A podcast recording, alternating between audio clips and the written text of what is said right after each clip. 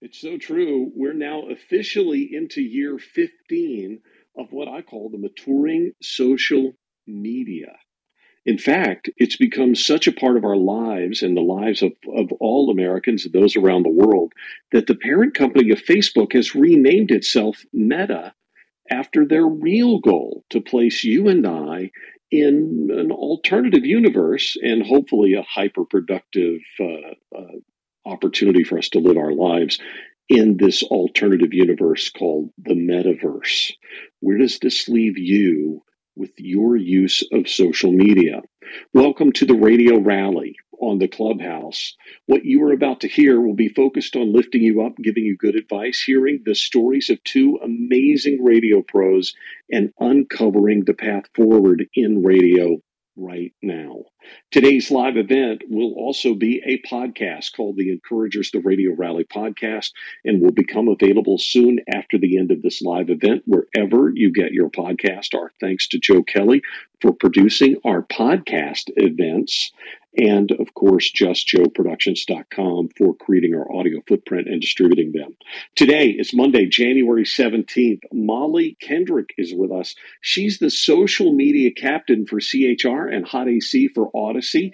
And uh, we're going to get an opportunity to learn some things from her today. Also, Cat Haley, we're still waiting on her to show up, and we have had her confirmed and reconfirmed. So I know that Corey Dylan, our co host, is working on that right now and trying to get that hooked up. Of course, uh, Cat Haley is a content creator and TikTok star with 765,000 followers, and she is the host of SiriusXM's TikTok channel.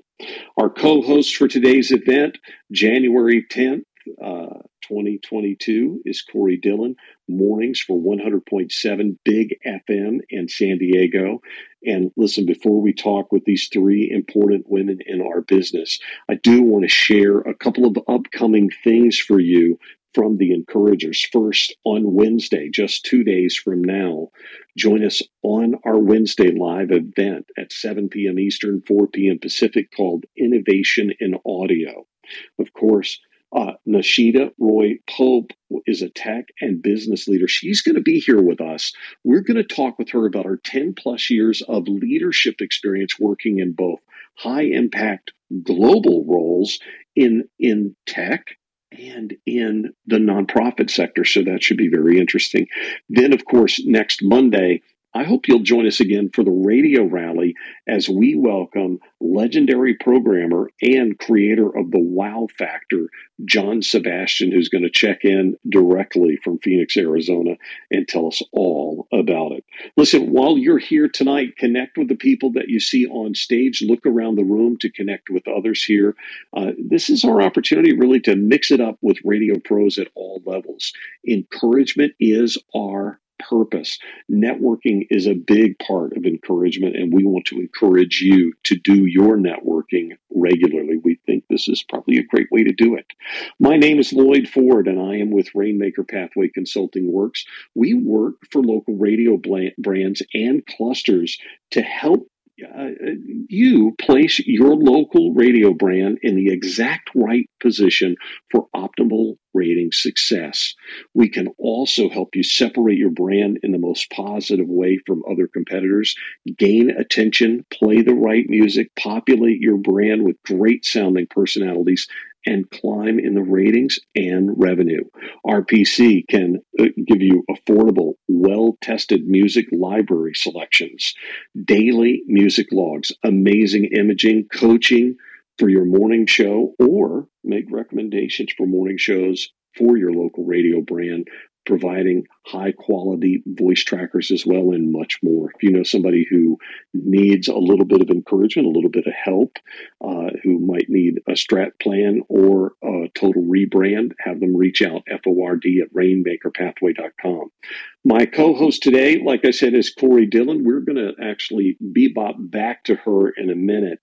Uh, but first, we're going to go straight to our very, very special guest. And uh, I definitely want to spend some time with this person because, well, I cheated a little bit. I got an opportunity to talk to her before we began. Uh, so let's turn our attention to Mollie Kendrick. And let me tell you about her first. She is the social media captain for CHR and Hot AC at Audacy.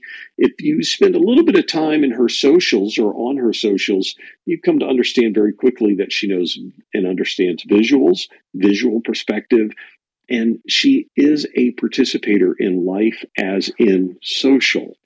Mollie does afternoons on 106.5 The End in Sacramento, but you may not know that she got her start with World Wrestling Entertainment. I'm not making that up. We are very fortunate to have her as our guest today. Mollie, I want to welcome you to the Encouragers and the Radio Rally. It is our pleasure to have you on board. How are you? Thank you so much for that introduction. I am fantastic. How are you? I'm doing good. We're going to get it right into it with you. So, look, I, I think we have to start with the Wayback Machine. We love doing this with people. What did you learn working for World Wrestling Entertainment? Yeah, so World Wrestling Entertainment was really kind of my first exposure to actually like working at live events and learning how to market a live event. I don't know if they still have this partnership after COVID, but I went to right. Full Sail University in Orlando mm-hmm. and they had a close partnership. Um, when I went there, they were just starting it. So I was part of the very first student initiative to market, uh, as far as like li- at the live event, getting people to engage while they were watching the show. So it was a very, very new program, um, but I was also very fortunate um, to be selling tickets on the side. So I was always at these shows, kind of, you know, observing what, you know, w- what is the crowd that's coming in and kind of sitting back and watching and being a fly on the wall while also learning how to market a live event. And it was it was a student internship. Um, I was studying music business actually at school, um, and then I was recommended for this uh, this new opportunity that they were just putting together. It's powerful to get an opportunity to submerge yourself in something that, you know, some people would call ridiculous. some people uh, would call really i mean it is exciting and and they have an over the top presentation of entertainment correct? They absolutely do. And i just want to say i never grew up a wwe fan. Wwf like had no idea who any of these people were. Um, but also side note uh, once I got into radio, I quickly realized at least half of program directors are major WWE fans. So that definitely was something that I used to my advantage. Nice, nice. And of course, you know, I don't know if if during that time they were full blown using social media the way we are today, for sure. But you might have picked up some things, right? Absolutely. Yeah. A lot of it was, um, you know, I was, this was about 10 years ago. So Instagram yeah. was still a very new thing. And we were just trying to figure out hashtags. And it was very much like, hey, use a hashtag on Twitter and we'll put your tweet on the live feed during the event, that sort of thing. Um, so, yeah, I mean, social media has definitely come a long way since then. Well, I'm going to take a left turn on you now okay, because nobody's expecting this to come. You're a certified legal assistant or paralegal. Is that is that true? so I started going to school for it and then yes. dropped out. oh, I see. So you didn't actually yeah. get there then. No, I didn't actually get there. I got about halfway there and then I so I had actually left radio for a brief time. This was about 4 years ago and decided, you know, I'm going to go back to school. I don't know if I'll get back into radio again, but I'm just looking for new opportunities and decided to go to a community college and, you know, began working my way through that. Um, and then got an opportunity in Minneapolis and literally dropped everything to get back well, into radio. Gonna, we're going to talk about that because I don't think any there's not a lot of people that they get that kind of opportunity dropped in their lap. But I want to I want to kind of follow you a little bit through mm-hmm. your career arc. You, you're in Full Sail University where you you became the sales associate. I would think that a background in selling would come in pretty handy in your current job, just the knowledge of what goes on in a sales job. But you made a turn and became a morning show producer and a programming assistant at iHeart. Can you tell us about this career turn and, and how, how and why you might have done that? Yeah, absolutely. So, my sales associate position was uh, a job within the work study program at Full Sail. Right. So it it was literally my very first job that I ever had. Um, so just kind of got you know my feet wet in what it's like to actually have an adult life while right. I was going to school.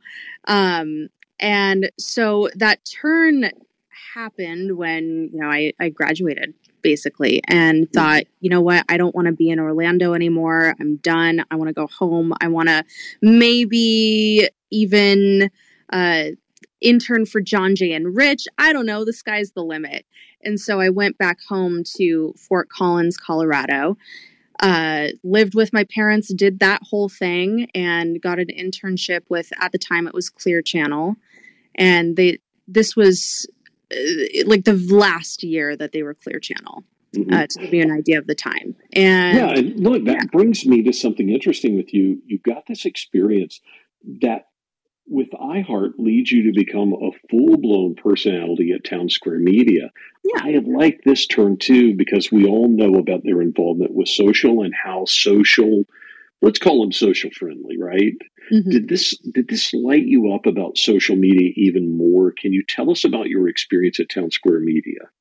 Oh yeah, absolutely. I I absolutely love Townsquare's approach to all things digital. Um, at the time, it was more like content focused. What can we put on the website? I mean, they have such high expectations for their personalities as far as the quantity of content that is being pumped out. So I really got that experience of, you know, understanding I need to multitask. I need to be able to quickly create content and I need to get creative with content. And of mm. course, that online content goes hand in hand with social completely.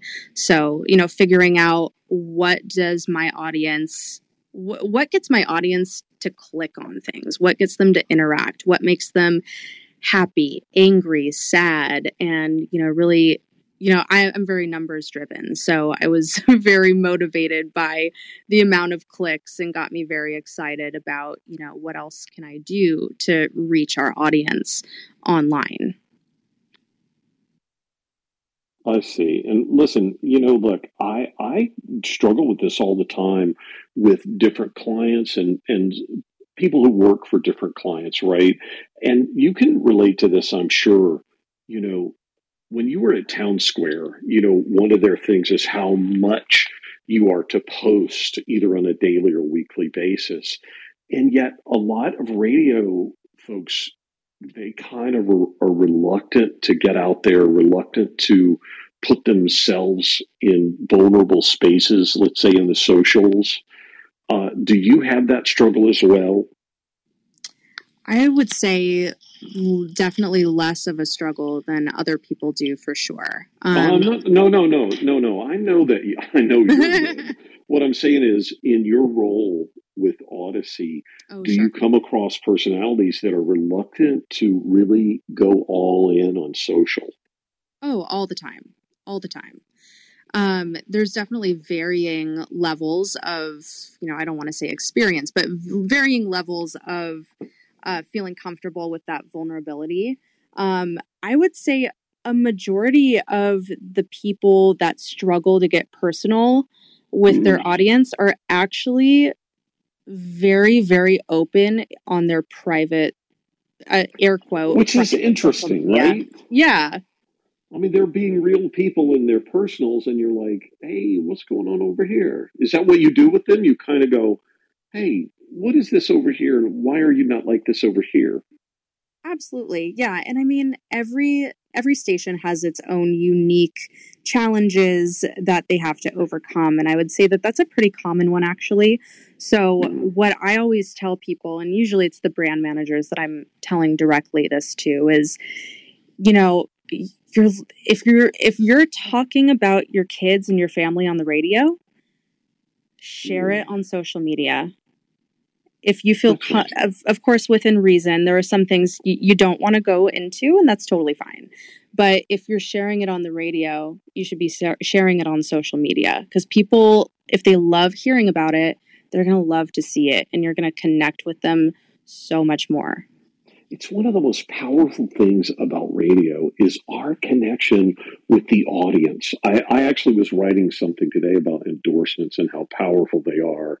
And um, man, you know, I, I sometimes wish I could be more encouraging to people to step out there and share those parts of their lives. And and you do this on a daily basis, correct? Oh yeah. Yeah.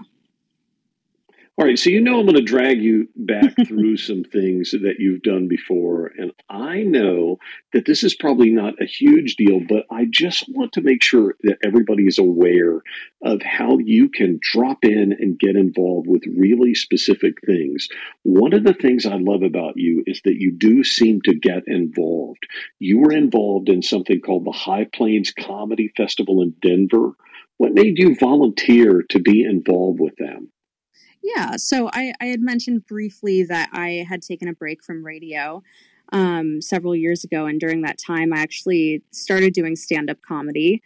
And there is that High Plains Comedy Festival in Denver that is run by a Denver based comedy trio, the Grawlix. I don't know if you've ever seen the show Those Who Can't. It was a truTV show. I think it ran a few seasons.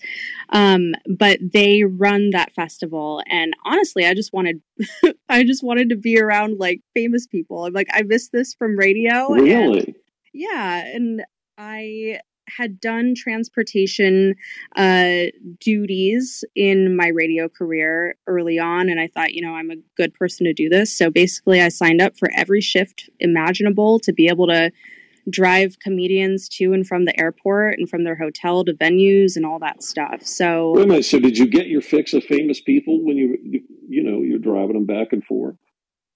Um, I mean, to be honest, a lot of the comedians I didn't even know. Um, mm. but but one that I was actually pretty excited about. I don't know if you know him, but his name is Rory Scovel. He was in a uh, an Amy Schumer movie a couple years ago, but he mm. actually he rode in the front seat of my Jeep, and he's like, "Hi, I'm Rory," and I was like, "Oh my god, I know who you are," but I didn't say that. I was very right, excited right, right. though. Oh, that's funny. All right. Yeah. So listen, so I, I'm connecting all these dots with you where you're getting involved with world wrestling and and and look, here you are making this connection for yourself uh, with these comedians and with this festival, even when you're out of radio. Now you do a turn where you become the co host of Cities 97.1 in Minneapolis. What was that experience like and how did that come to be? Oh my goodness. Well, that that story would probably be a story for another time on networking 101. However, I'll try to, you know, kind of wrap wrap it up. Um, but I I mean, it was a dream of mine for so long to work at uh, in that building specifically at iHeart in Minneapolis. Um, early on in my career, I started listening to the Dave Ryan show and just became obsessed. And it was to the point where I'd listen to KDWB while I was producing my morning show on an AM news talk station just to have hope that that there was a future for my career and I wanted to learn as much as possible. And I'm, I'm sure everyone in this room is familiar with Dave Ryan. I just think the world of him. Um, and I've learned so much from him. But um, fast forward, you know, maybe f- four or five years or so, um, there was finally an opportunity uh, to go out to Minneapolis. And first I was hosting nights and then um, about a year in, had the opportunity to audition for a new morning show that we put together. And I mean, it was just, you know, like I said, it was always a dream of mine to work in that building and just absolutely loved it. Well, it must be incredible for you to get involved like that. And was it everything that you hoped it would be? Yeah, you know, I mean, I I wish that I could have stayed longer. Unfortunately, I was involved in the January 2020 layoffs. So but that wait, that happens in this business? Hmm. yeah. I've yeah. heard that. Yeah. Yes. So we So- all face our turn in the barrel, right? We do, we do, and you know, I'm I'm sure everyone here has heard the the saying that you haven't really been in radio until you've been fired or laid off. Um, I think that's pretty true in a way. Yes, yes, I think it is absolutely true. And look, the resilient figure out a way around it and figure out a way to get ahead for sure. Okay, so now the thing we've been waiting for. Tell us about your current job on air and about your engagement as the social media captain for CHR and Hot AC at Audacy today. Yeah, absolutely. So, I mean, shortly after that stint at iHeart, I was reached out to to come out here to Sacramento and host afternoons on 1065 The End. And, you know, it was an opportunity that, like, I just could not pass up. Um, I, you know, radio wanted me to stay. And so I took that took that risk, packed up my car, drove out here and uh, host afternoons um, this past summer with the uh, restructuring of the CHR format. I also had the opportunity to step up and become a programming assistant on the local level. So I work under um, our national programming team to make sure that everything runs smoothly and sounds good on the local level. And uh, so it was a really great opportunity for me to elevate within the company. And shortly after that, was asked to take on the duties of being Audacy's uh, social media captain for Hot AC and CHR. And in that role, it's pretty much a it's sort of like a consulting role of sorts within the company. Mhm. Well, it's interesting, you know, because uh, some of us who started out uh, on the personality level and grew to be programmers, and then, like me, became a consultant. You you realize, and I'm sure other consultants can tell you this, that once you become a consultant, you become someone who asks questions. You ask and encourage people. You don't exactly tell them all the time. Uh, do you find that this is true in your role, or do you have a little bit more authority uh, and and really sometimes you may not want to use that you may want to be more encouraging correct Yeah, I mean, it's definitely a delicate balance of, you know, you're working with so many different personalities. And for the most part, I, I talk mainly with the brand managers, and they're definitely very receptive to what I have to say. And, and they're asking me questions. Um, but then in, in times when I have worked with talent, it's very much like, well, but we, we did it this way. We've been told this, and been, and you know, so it, it's you know, then at that point you're kind of you know dancing that line of like, well, I don't want to invalidate what what you believe or what other people have told you. Um, so yeah, I mean, it's it's definitely a delicate balance there. so let's talk about dealing with that kind of situation how do you try to help your teams at audacy with social you made it clear that a lot of your interaction is trying to help the brand managers. Can you give us some examples maybe of things that you see in social at radio that you kind of wish you didn't see maybe? Or maybe tell us a tip that you think radio uh, would do good to follow in being more effective in social. Yeah, absolutely. So, really, I believe every station has such individual needs. Everyone has varying levels of experience and abilities and motivation and different workloads, that everyone is going to have a different challenge or several challenges to overcome. So, really, I just kind of narrow it down station by station. Hey, what are your challenges? How can we overcome that? And just kind of figure out a strategy of getting through that. I share, you know, some ideas on uh, how I how I I'll use the word program program my social media and I, I use my examples all the time from things that I post. Um, one tip that I always tell people is it's more of a mindset really to have is think of your social media as its own little radio station. Of course, of course, it's a different medium, but have the mindset of programming it like a radio station. If you have, you know, you don't want to give too much away, but let's say to start, you have a certain benchmark that is very visual. For example, I have a bit during my show called Mollie's Must Haves, where I talk about, I love shopping. So it's, you know, something to buy basically. And then I try to take some sort of visual element um, put put our station logo or whatever on it, and then share it on our social media, um, just to give that element to it. And then you know at that point you're sharing something with your digital audience that maybe they weren't even tuning in for your bit, but now they know about, and they're like, oh well. What is this? Or they're entertained on social media at the very least. So I always tell people find that thing to start with that you can turn into a visual element, some kind of post that you can put on your social media, whether it's Facebook, Instagram, Twitter, whatever, and program that platform as if it were a radio station. So you strike me as being, let's call you younger than me.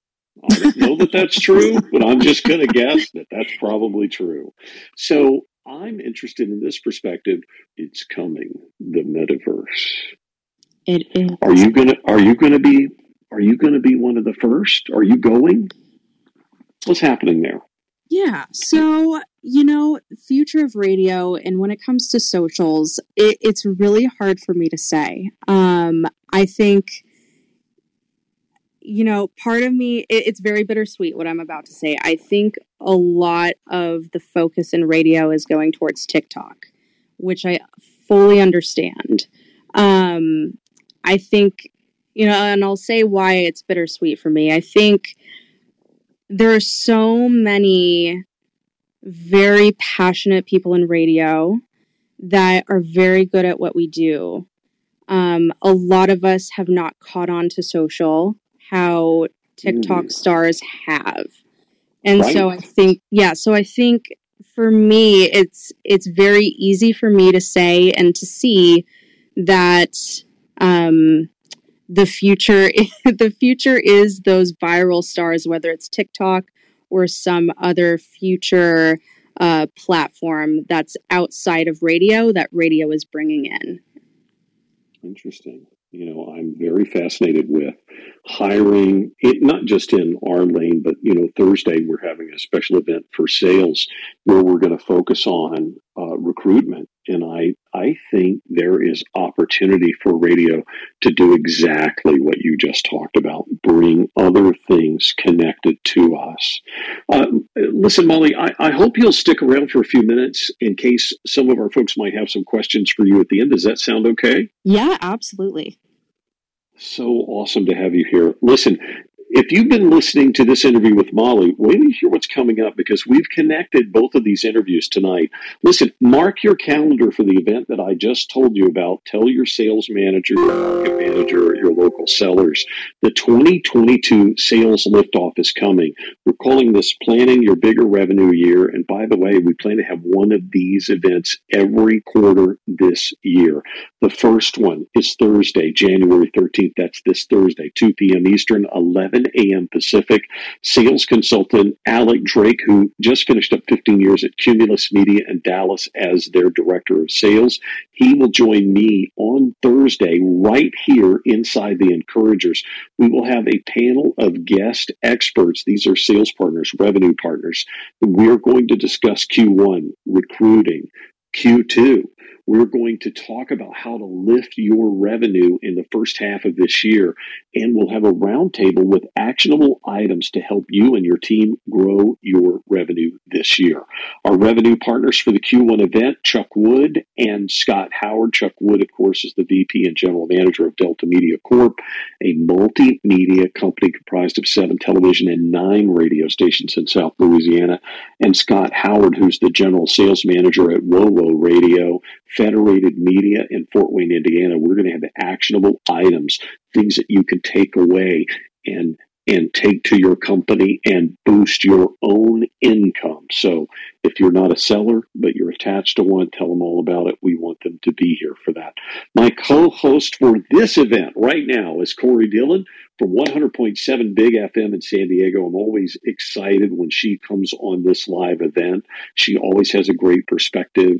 And Corey, this week you posted something great about Ted Lasso.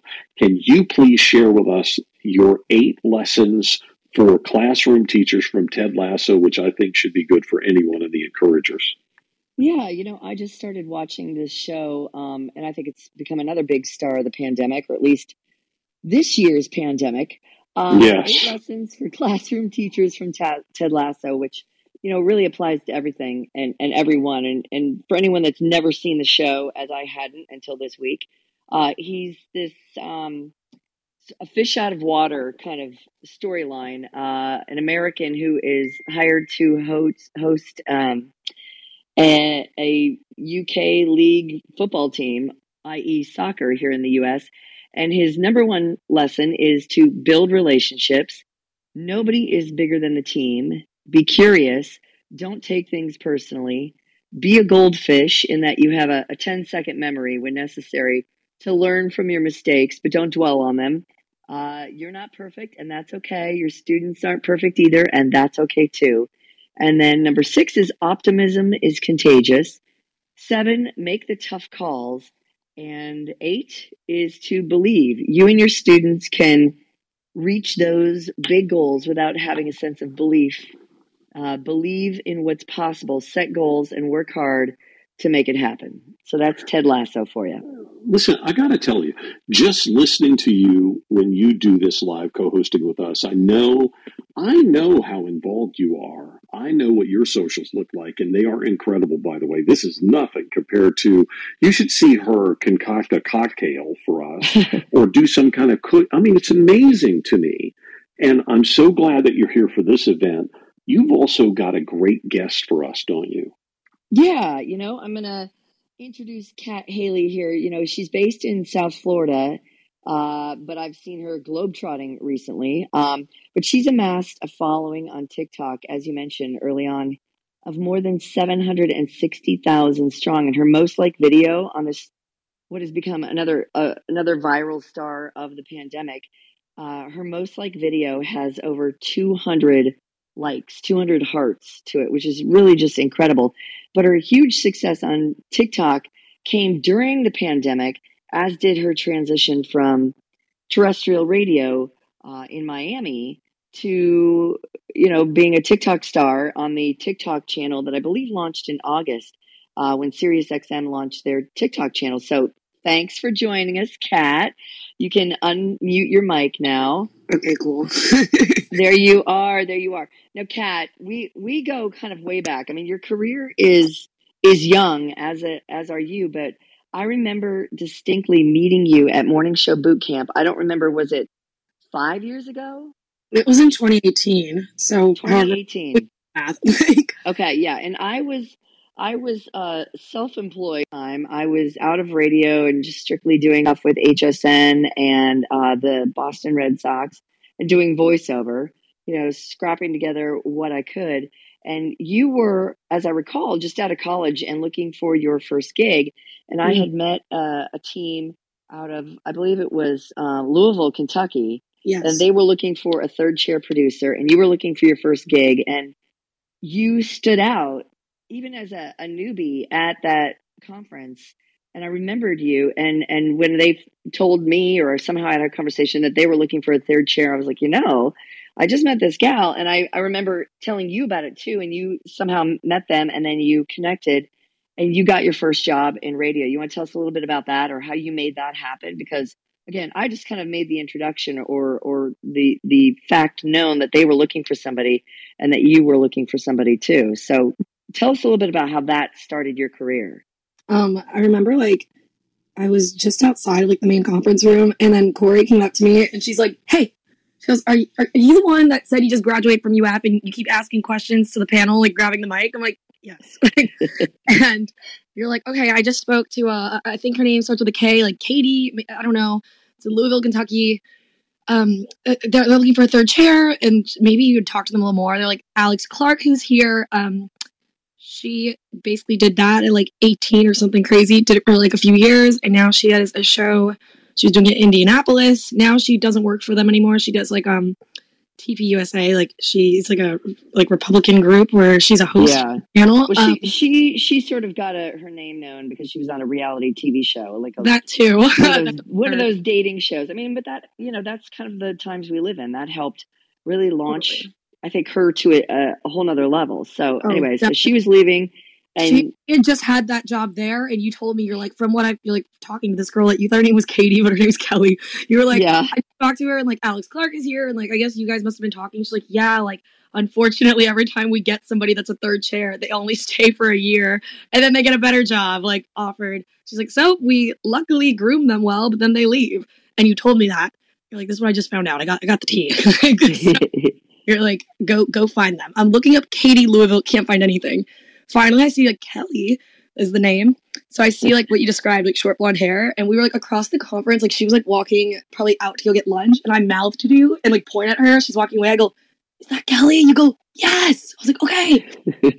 the next like panel, like she was sitting in the back with Ben, and then Alex like just like you know misses them, so she went over like sit with them and say hey. I sat in the row in front of them, and at the end of the panel, I just turned around. And I go, "Hi, I'm Cat. What's your name?" yeah.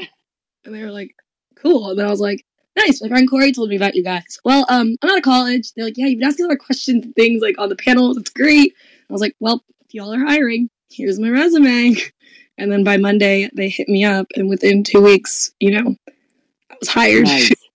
And you were yeah. moving to Kentucky. Yep, I hopped in a car and I moved to Kentucky. So that was really sick getting a job right away out of school. Like that summer, I'd like I'd taken off and I did a trip to backpacking, like little globetrot moment, and then um for like a month just was applying to jobs. But that was totally a game changer. And the reason I even knew about it was I interned for one year in college for a summer with Kevin Rolston from WRMF in West Palm, and I asked him Sure. like, "Hey, what do I what do you recommend I do?" He goes, "I know this is only a week away, but if you can go to this, I'll introduce you to a lot of people." So it was him like really that like got me there, and then it was you for helping me find like the direct connection of who I need to be talking to. Yeah, I was going to ask you. I'd forgotten about your Ke- uh, connection to Kevin because that really was fortuitous. I mean, it took me. I mean, I was. I'm. I've been in radio probably your whole life. You know what I mean? And I didn't start going to conferences until I went to uh, the Talkers conference in New York City. I believe it was 2013 or 14, something like that. So the fact that you went right out of college yes, it was a gamble, but I mean, it's obviously paid off because your your career since then has just. I, I think you've been on the right track. I think at times you've gotten maybe sidetracked, not off track, because you were only in Kentucky for about a year, as she predicted, right? Yep, that's exactly what happened. Um, after one year, like it was so random. I did not expect this. I knew like B96, one of the stations on the hall, like somebody on there that was like worked there for years got fired, like just like a layoff for like budget reasons. And I was like, crap. And I was like, well, they only pay me 30 grand a year. I don't think that that's going to happen. Like, I'll be fine. Like, I'm like, you know, I knew like out of the other people around me, I'm like, it doesn't hurt them to have me. Like, I literally had to nanny and like do second jobs and stuff. Like, Right. I'm like a workaholic just trying to like you know get the experience and like survive essentially like i went from like a morning show every day to um the second i get out at like 1.30 like running over to like pick up kids from school and like clean their house and shit um excuse my french but after a year um yeah one day just after the morning show they're like hey Kara, can you come downstairs i'm like sure what's up ben like usually i go downstairs like we air check and i see the big boss in there i'm like oh and like they're like I didn't cry or anything. I just was like, okay. And they're like, you're handling this really well. And it's really upsetting because like we really like you, but like Alpha Media, like we're having huge budget cuts. And then I asked them, I go, are you guys gonna get another third person? Mm. Because if you did, then I'd feel like lied to. But Yeah. it's not just for budget cuts. Like at least give me that respect. Like if I'm not a, a good third chair. They're like, no, we will never have another third person on the show. Like, we can't afford it. I was like, okay, Yeah. I can walk away from this like like whatever. I, I called I had been it's almost like I didn't want to get fired, but it was like one year plus option. So if they liked me, they could have kept me for a second year and basically on that contract I would have, you know, had to stay with them, like if I wanted to Yeah. continue radio. But I remember talking to somebody and I was like, I'm just not happy in Louisville. Like I I grew up in South Florida, like scuba diving and surfing and stuff. So that was such a culture shock to me, being like landlocked and snowing like, half the year. So it Yes. definitely worked in my favor to you know do something like, like having to leave, almost like forcing myself to not even have that option. It's like when you're ready to break up with a boyfriend, but like you don't have the guts to do it yet because like Yeah.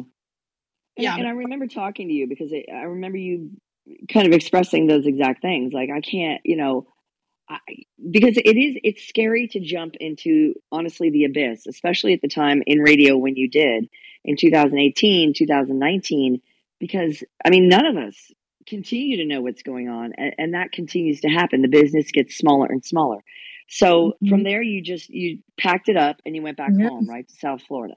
yeah, I And found somebody to like take over my lease, and I moved back in with mom and dad.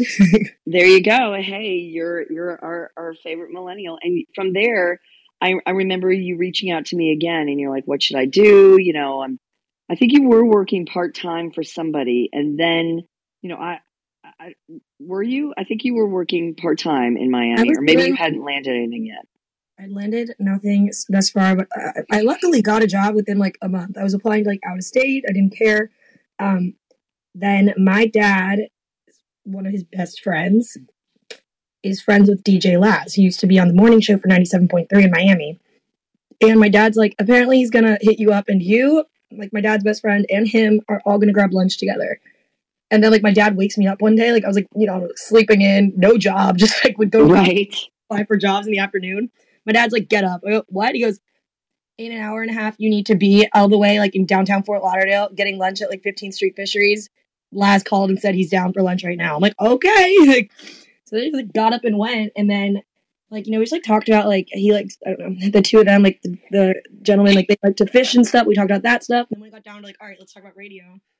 He goes, send me an air check. Like, I'll definitely like, we're not hiring at this moment, but I'll definitely send it around. And um, I'm gonna be real with you, Cat. He goes, if I don't like your air check, I'm gonna tell you, but then I will send it to people I know in small markets. But if I like it, I'll definitely send it around Miami and stuff and like other big markets. I was like, okay. Took him a week to reply, but he goes, I liked it. I go, oh. He goes, sending it around to everybody in Miami right now. I was like, no way. And then he even kept, like sent it to the people at 97.3, and they're like, well, we're actually looking for another part timer to do like um, weekends. So I, you know, I, I interviewed, and then out of like the people that were hiring, excuse me, um, they were like torn between a few people. And I went to a thing. They're like, "Come to this breast cancer cycle thing." So I went, you know, like before I'm hired. Then Al P, who was he was on their recent morning show until the same thing, budget cuts. Yeah.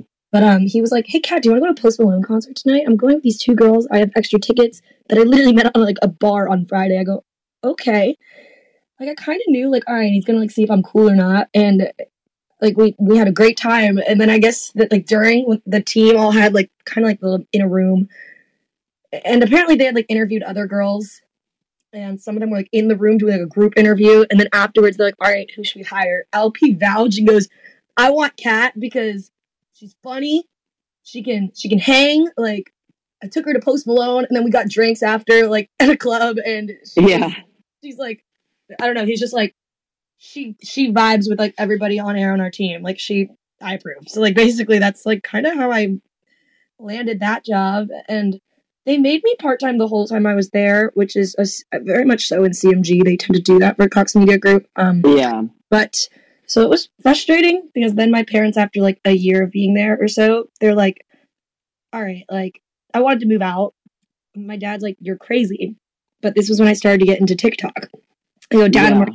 are hitting me up every week to like be an influencer for them. I'll have enough money to move out. Of course, I had to live extremely minimalistically, but like I moved out in, with my best friend, and um, then yeah, still part time. They up they put me on afternoons, but again, still part time. So my dad was like, "Ha!" He's like, "I'm trying to be realistic with you. If you want to stay in this business, you either got to switch over to sales, or you got to get a full time job, even if that means moving out of state, like wherever." Right. jobs. I would get down to like the top two candidates, and then somebody would call me and be like, "We actually really loved you, but we just chose somebody with a little more experience. But like, come back and like hit us up in a few years." I'm like, "All right." It was like jobs like New York City or like Dallas, and I was like, Right. stoked to even have that interview. Um, I don't know though, and then SiriusXM came along, and that was I. It's so weird. Sometimes I, I really believe in like manifesting, like say something out to the universe and it could happen. Like I always said, I was like, I want to be in a morning show after college so badly. It happened. Then I was like, when I got laid off, I was like, I would love if I was on air in Miami. Like it'd be nice to be close to my family. It happened. Then I started to realize, um, like I felt like every weekend, if I had to be on a shift or something, I I I, I was missing out on a lot of my life. Like I couldn't um any I don't know any weekend thing. My parents are like have other family in town. They're like come boating with us. I'm like I can't. Um, I could I don't know. I literally felt like I was like letting my life slip away because the weekends is when everybody can be social. Um, so I like kind of manifested it a little bit. I go, I just wish there was a type of job where I could work remotely and on my own hours and maybe that'll be through TikTok. Maybe I'll eventually leave and say, I hope you guys like stick with me, even though I'm not posting TikToks at the station. And like maybe then eventually I'll help manage like other TikTokers to get them influencer deals. Like I bought a business license. I was super like about to like like I feel that I was so um close. Maybe I would have stuck it out for another like six months. Then I would have blown up my TikTok and like made fully my own business. But SiriusXM had been planning for a while, I guess, to make TikTok radio. Yeah. Out to me, they wanted to do like a monthly stipend. All the other people are like full time creators for jobs, so they get a monthly stipend.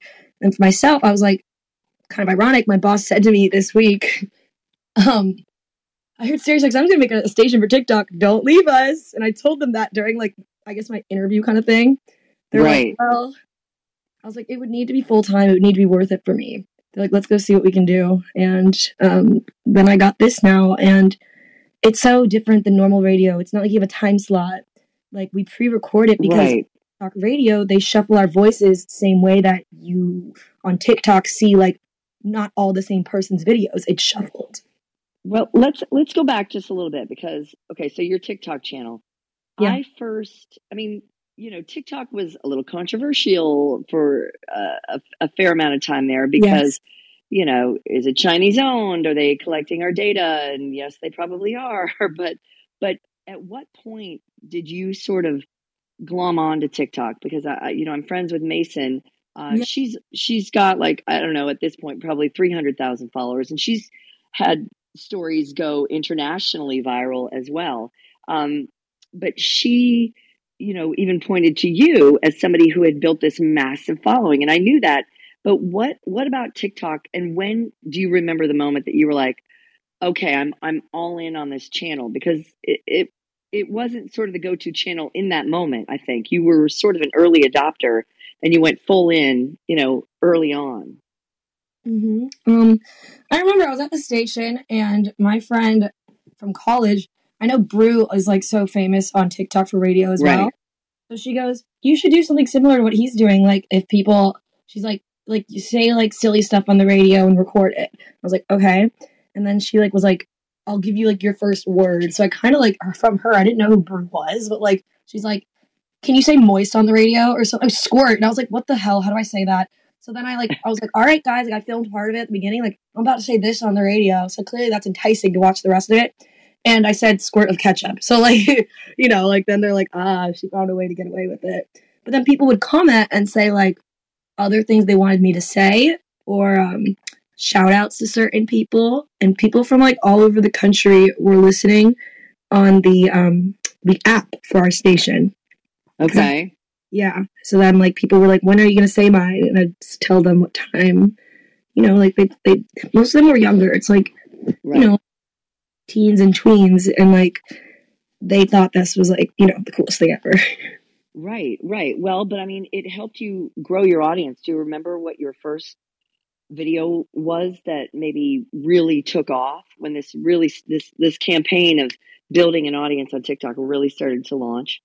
Yeah, I mean, I would say the day that I did that first video, I then posted a second one just because I was trying to like, you know, it's a Sunday and you only talk like four times an hour. Got time to spare. Yeah. Then I did a different one. Somebody immediately commented and was like, "Do like a Harry Potter reference." And the song "Levitating" by Dua Lipa is what I was talking to.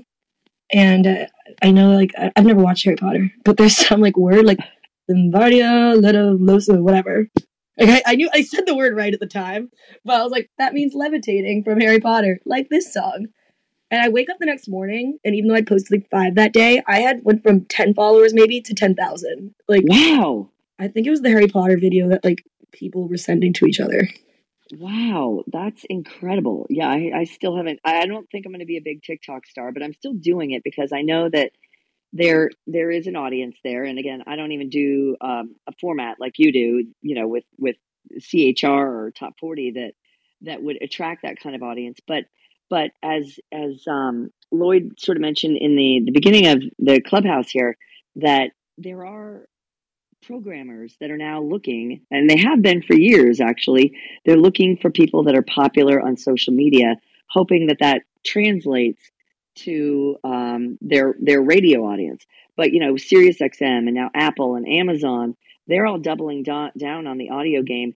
So, how did you navigate the jump? Because as you mentioned, now Mm. on SiriusXM, it's every everything is pre-recorded. Um, and I don't, you know, how many times a week are you on? And it's it's hard, I would think, for you to get that audience to follow you because the the like the the target's constantly moving for them, right? Yeah, I'm not gonna lie, it is hard. Um, like I've lost followers, like maybe like twenty thousand, but I also know I can get like twenty thousand in a day if I like post a good video. Like it's not, I'm not worried. But I also like like you like you said for like because work from home, I was just able to like bring my mic with me and like like you know just like I could work like at nighttime and then go explore all day. Like I you know it, that, that was nice, but because I'm not in a s- like a studio anymore, I'm like well shoot like how am I going to recreate that vibe? So, I mean, that's something I'm still trying to figure out. I think I have an idea, but it's almost gonna have to be like I'm gonna fake it a little bit. Like I'm gonna have to, but it's just you know like theater of the mind. Like nobody would really know that. I would Right. Um play like a music bed, and we usually have a Siri voice saying like this is TikTok radio on Sirius XM. Then I'll play like the intro beat of a song and you know like talk because I'll like make it in Adobe Audition and you know get like a backdrop or something behind me so it looks cool. That's like the only option I think I can do Yeah. without a studio. Like it's that's such like that's so glamorous to people. They think it's so cool. Right. Right. And especially with that audience. I mean, actually, I take that back because I think that, you know, I, I started sort of emulating some of the stuff that you're doing. I do, you know, I'll do intros um, on TikTok, um, but I'm, I'm actually playing it in my cue speaker because obviously I'm wearing headphones. They wouldn't be able to hear the music. And it, the, a little bit of the essence of what I'm doing would be lost. But I'm doing a little bit of that. But, but for myself and my audience, I'm finding that it's it's more effective on Facebook or even Instagram, which you know some people are saying even Instagram is dead. But I, I really do think it depends on your audience. But but it is about creating that vibe, and I don't care who they are. They think that it is a, it's a behind a peek behind the curtain, and it is cool for them. Definitely. So yeah, I've, I've been like I haven't been that active on TikTok like since like I started SiriusXM, and that started like end of September probably. But um, I'm kind of okay with that. But I do know that it's a 2022 gold mine to like get going again. I think it was um for like my own personal life important for me to take that like break from TikTok. Like I needed, I had a lot of doctor's appointments because we were trying to figure out like ep- epilepsy issues. So I was just like, you know, I couldn't drive for like six months. Like I was just like, like life was hard for a while. Like constantly going to like the neurologist like every other day. Um, and like not being able to drive to do anything. Like everything, like just going to Publix, I'd have to like you know figure out a ride there or something. Just everything took longer. So Right. I've never had like time. And now that things for me are like normal again, um, I'm like, you know what?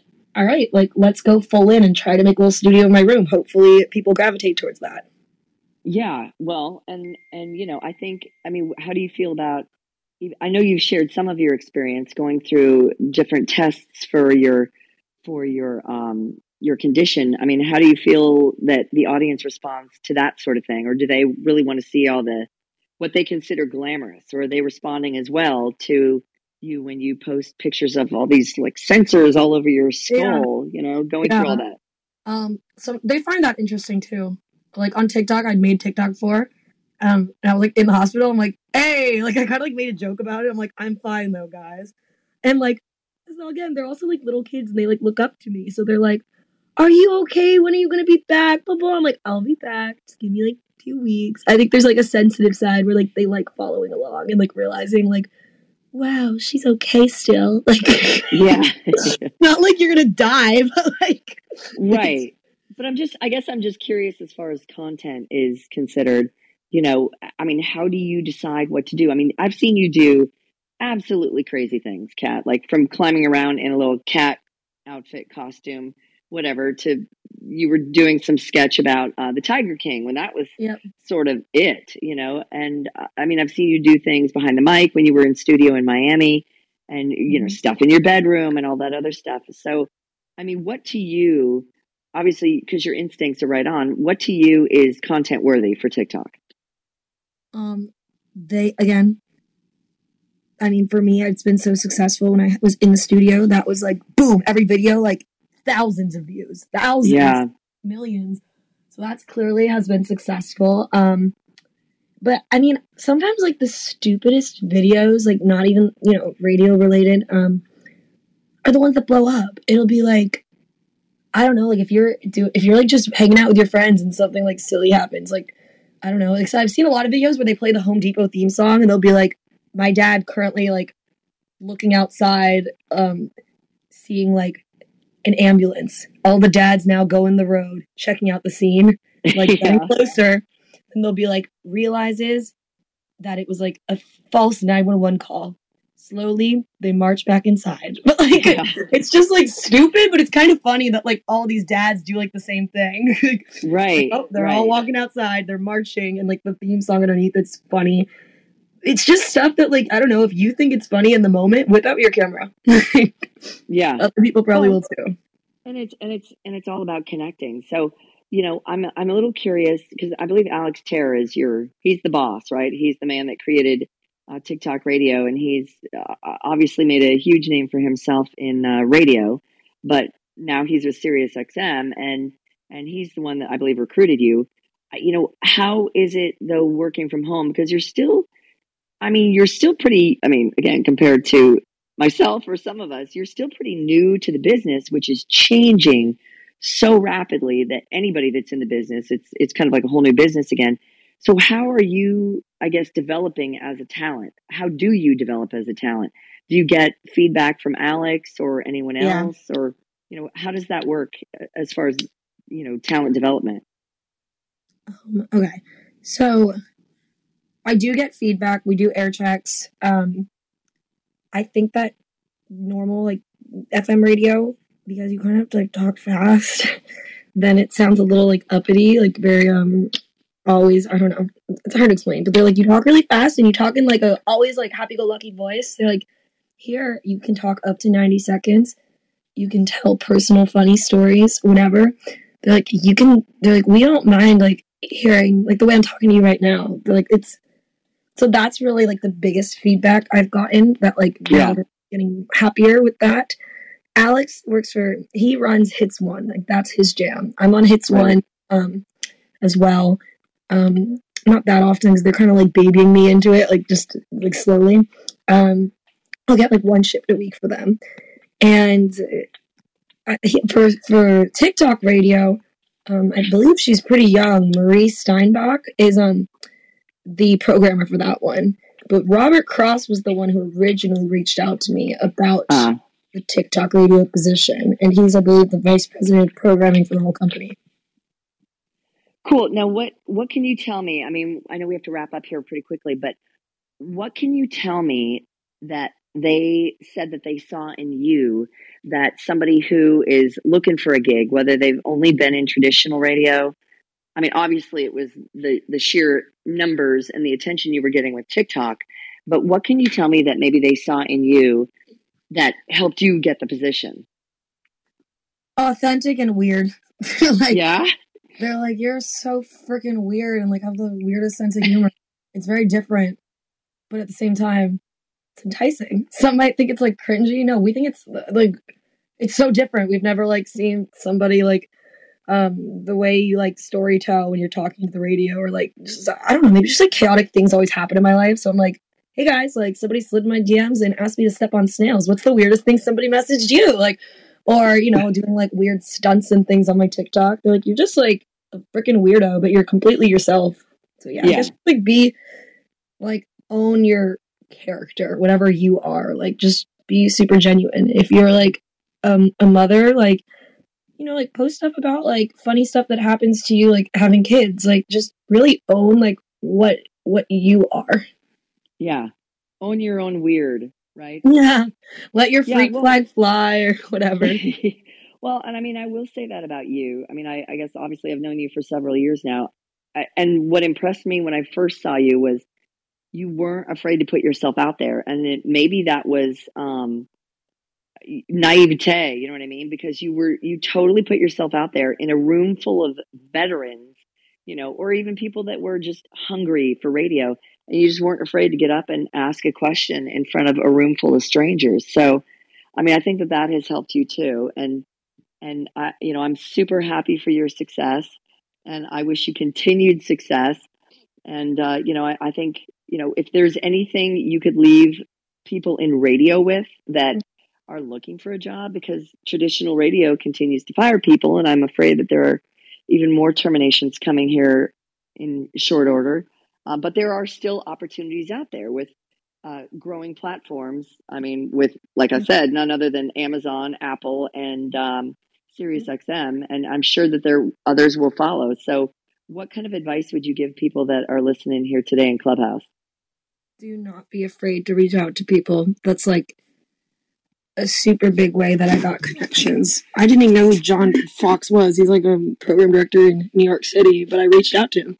And then he was like, Hey, I want to interview you. Like, don't be scared. Like, don't be intimidated. It doesn't matter how much experience you have. It doesn't matter how old you are. It doesn't matter, like, how many followers you have. Just freaking reach out to the person and be like, Hey there, like, my name's so and so. Um, been listening to your station, like, online, like, su- super into the city or whatever um, just wanted to like share an ear check with you and a resume if you guys are ever open to that. They're gonna remember you. Like you, yeah. you, you went out of your way. Yeah. Yeah. Well, awesome, Cat. Thank you so much for joining us. I know that Loyd's probably going to pop back on here in a second. Cool. And, you know, if people have any questions, they can ask away, ask you anything, almost anything, and maybe you'll even answer. Yeah. or maybe you'll do a tick. Maybe you'll do a TikTok about it. yeah, it'll be kind of fun, right? It could be. Yeah. Listen, I hope you were listening to the different things. I feel like, oh my God, they shared so many really cool things right there. The don't be afraid uh, to reach out to somebody. I don't, I don't care who they are. Reach out to them. You'd be amazed at what kind of response you get. And it was just amazing that whole conversation about really what your mama told you. Be yourself, right? Listen, yeah. we we launched the radio rally and Innovation in Audio to do these events on Clubhouse every Monday and every Wednesday, both at 7 p.m. Eastern and 4 p.m. Pacific, just to encourage radio, to encourage innovation, and to help you in your career in audio. When we do these live events, we, we make it very clear every time that we don't push people to come up onto the stage and talk. Some people, many actually, just like to listen and we want this to be a safe place for everybody to be able to do that if they want to. At the same time, if you have a question for our guest, we want to offer you two ways to get that done. One, you can raise your hand, look down in the app. You will actually see on the screen itself a little hand that comes up there over what looks like a notepad or an iPhone or an Android, whatever click on that. That identifies for us that you want to come up onto the stage. When you press it, uh, we will bring you up onto the stage here on Clubhouse. We do ask that you mute your microphone until you're called upon.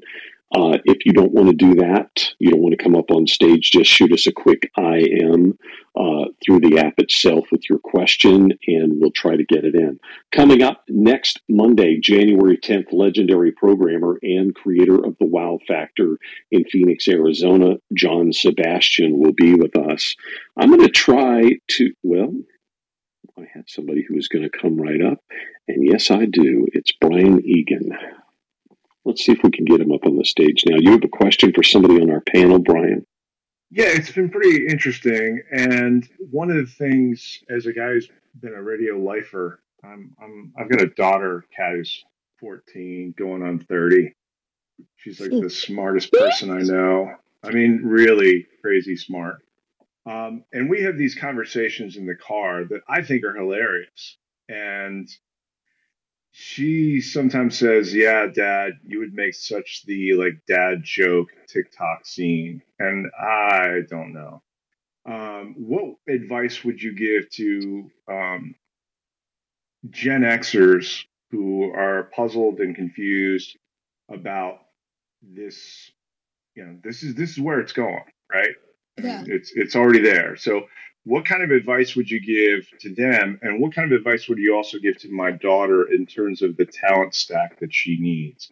Is it just a um, because the, other- in, in the last the last piece that both you or uh, uh, Mollie or Corey can weigh in on is monetization. Like, I mean, Loyd and I are, are a little bit longer in the tooth, so we remember that you know you have to have ratings, and if you have ratings, then you get bonuses Mhm. and uh, there's they they know by how many people are tuned in, average quarter hour, like what you're worth based on what the station bills. So Mhm. all those metrics I'm familiar with. I'm completely unfamiliar with what uh, this new social media um, content beast is that needs to be fed all the time. How the monetization works for you know Mhm. stars like you. So just uh, first, old guy tips. If we're you know we're we're froggy, we're ready to jump in. We just have no idea what to do first. Then what do you tell a 14 year old who's to me is wise beyond her years of what she needs to be paying attention to? Is she So trying to she's a content she- creator? I don't know. She's just, you know, she she does sports uh, broadcasting as a freshman in high school. She's testing really well on her, some of her things, and she's she's kind of like paying attention to it because Dad does this for a living. But I, I think there's I almost think that together we could be it could be funny. Yeah, I don't know. I agree with But that. that's the thing is is is it just literally spaghetti against the wall in this format still, or are there at this stage of the game with TikTok a lot more best practices? And then from a monetization side, for any of us, Whew, uh, a lot for of all questions. I know. Well, I, I don't speak up often, so you uh, got to get the it all in. monetization right? part. Yeah, the monetization part, and any uh, Mollie and Corey, maybe you guys can weigh in after after Cat gives some some ideas. Um, you know, what is there to look forward to? You know, uh, It- y- in terms of the grind versus the return on the the hours you put in. And I'll shut up now. you don't shut up. But um, okay. First is what content I think you should be making with your daughter. I think that'd be like a power duo if you guys did TikToks together. Because I've seen like um, "Fancy Like" by Walker Hayes. The song got really popular because his daughter, who's like also like 14, made up a dance to the song, and then the two of them did a TikTok of it, like with his song. What you could do with your daughter is like if I don't know if she like knows the dances, but she could be like me trying to teach my dad how to do t- like a TikTok dance, and like that could even just be like your brand. Like I always try to tell people I'm friends with like what they could do, so you can just like own the fact that like your dad, like you're probably not gonna like master a TikTok dance, but she's 14 and super into this stuff, so like she's probably gonna kill it, and then it'll be goofy because like you're like trying to do I don't know freaking twerk or something, and like it doesn't look good. Um, monetization, the way that works is um, it's like imagine like YouTube, like you get um, the, I have a full TikTok analytics. What they do is once you have 10,000 followers, you're offered to become like um uh, t- part of the creator fund. So every time you get like views or like whatever, just like good statistics, and I can see gender, like where, what country people are listening, like uh, all that stuff. Um, then they will give you like a, a creative fund. Like again, because I've been posting recently, I'll get like two dollars, but like when I was really like at the peak of posting, I would get like sixteen hundred dollars a month sent to me from them, and like that's just you know that's just like just money for just doing stupid videos. Like that's fun, you know. So yeah, and then um once you I guess you want to know like once you know like what your target audience is, sure, like maybe I guess try work around that. If she wants to like you know make money off this as like an influencer girl, once just say like her brand pops off. She has to reach out at first to this to the companies, like go to the like find their email on the website. Then eventually they'll start hitting you up. Like I get emails often to to collab. Sometimes I say no because I don't feel like it's my brand. I'd be like, eh. It would be weird if I was like trying to like sell this product. Okay, but that's Yeah. mind blowing. I had no idea that that that was even a, men- a benchmark, ten thousand followers. and they just start sending you money, I'm on it. Okay. Yeah. yeah. That's a thing. It's such a thing. It's so crazy. And that's why overnight when I got those 10,000 followers, I immediately got a notification be like, join the creator fund. And I didn't know what it was. So like, I think I waited like a week to do it. I was like, what is this? Like I should have accepted it earlier because I probably missed out. Let's just say like another hundred dollars. so interesting. Well, listen, I, I have a question here for Mollie, and this comes from our audience. Where can radio personalities go to learn some social media tips if they want to get started in a fast way to really go all in on social media? Do you have like, you know, tips that or a place that you can send them to go, hey, what about mm. this? Oh my gosh. You know, I wish I did. The best piece of advice I could give you is honestly just get right into it and follow accounts that are doing things that you admire and that you want to do and basically just kind of like how you're getting how you got your start in radio you start listening to jocks from across the country and you're like i want to be like this person i like the way they said this do social media the same way and just start learning and observing through that. So, I, I mean, that's what I would say. Um, and don't be afraid to ask questions from, you know, you know, people like Cat. Like, if you have a TikTok question, like reach out to those people. Hopefully, they'll respond. But hopefully, you know, they'll be as nice as the two of you, right? Yeah. people respond though. Like, I've messaged so many people on like Instagram and stuff, and I have all these radio friends that I've never met. Just because I like mm-hmm. added them, they add me. Next thing you know, we're messaging all the time. They'll call me with a job opportunity and be like, yo, I feel like this is a perfect position for you. And I'll be like, dang, I just started with SiriusXM. I don't want to leave. I really like it, you know? Yeah, right. But yeah, I, like just add everybody on social media and hit them up. All right. Well, listen, you know, we do try to keep this thing to about an hour and whoo, y'all have me, please. Uh, we are running a little bit over tonight. I do want to thank you for joining us every Monday night at 7 p.m. Eastern, 4 p.m. Pacific for the Radio Rally. We do it every week. Remember, if you know somebody that you would like to hear as a guest on the Radio Rally, email me. It's real easy, just like the ladies are saying. Reach out and touch somebody. F-O-R-D at rainmakerpathway.com. We hope that you have a great week. Of course, we like to say this on Rainmaker Pathway and the Radio Rally. Once you have a radio station, you can get anything else you want. Bring creativity to it, okay? Our thanks to Mollie and to Cat for being our patient and giving guest. Our big thank you to Corey Dylan for making the time to be my co host this week and being amazing like she always is. A very special thank you to Joe Kelley for producing the Encouragers, the Radio Rally podcast, which will be available in the next 20 to 30 minutes. And thank you to Joe Kelley and Just Joe Productions for creating our audio footprint and distributing them to the podcast themselves. Please do share our podcast. We have two the Radio Rally. It's the Encouragers, the Radio Rally, and the Encouragers Innovation in Audio with others that you know who are interested in growing their careers in audio. Both podcasts are available right now on Apple, Audible, Spotify, and just about anywhere you can get your podcast. Thank you for being a part of the Radio Rally and the Encouragers. Please remember, if you don't remember anything else, be kinder than you have to be, and good night.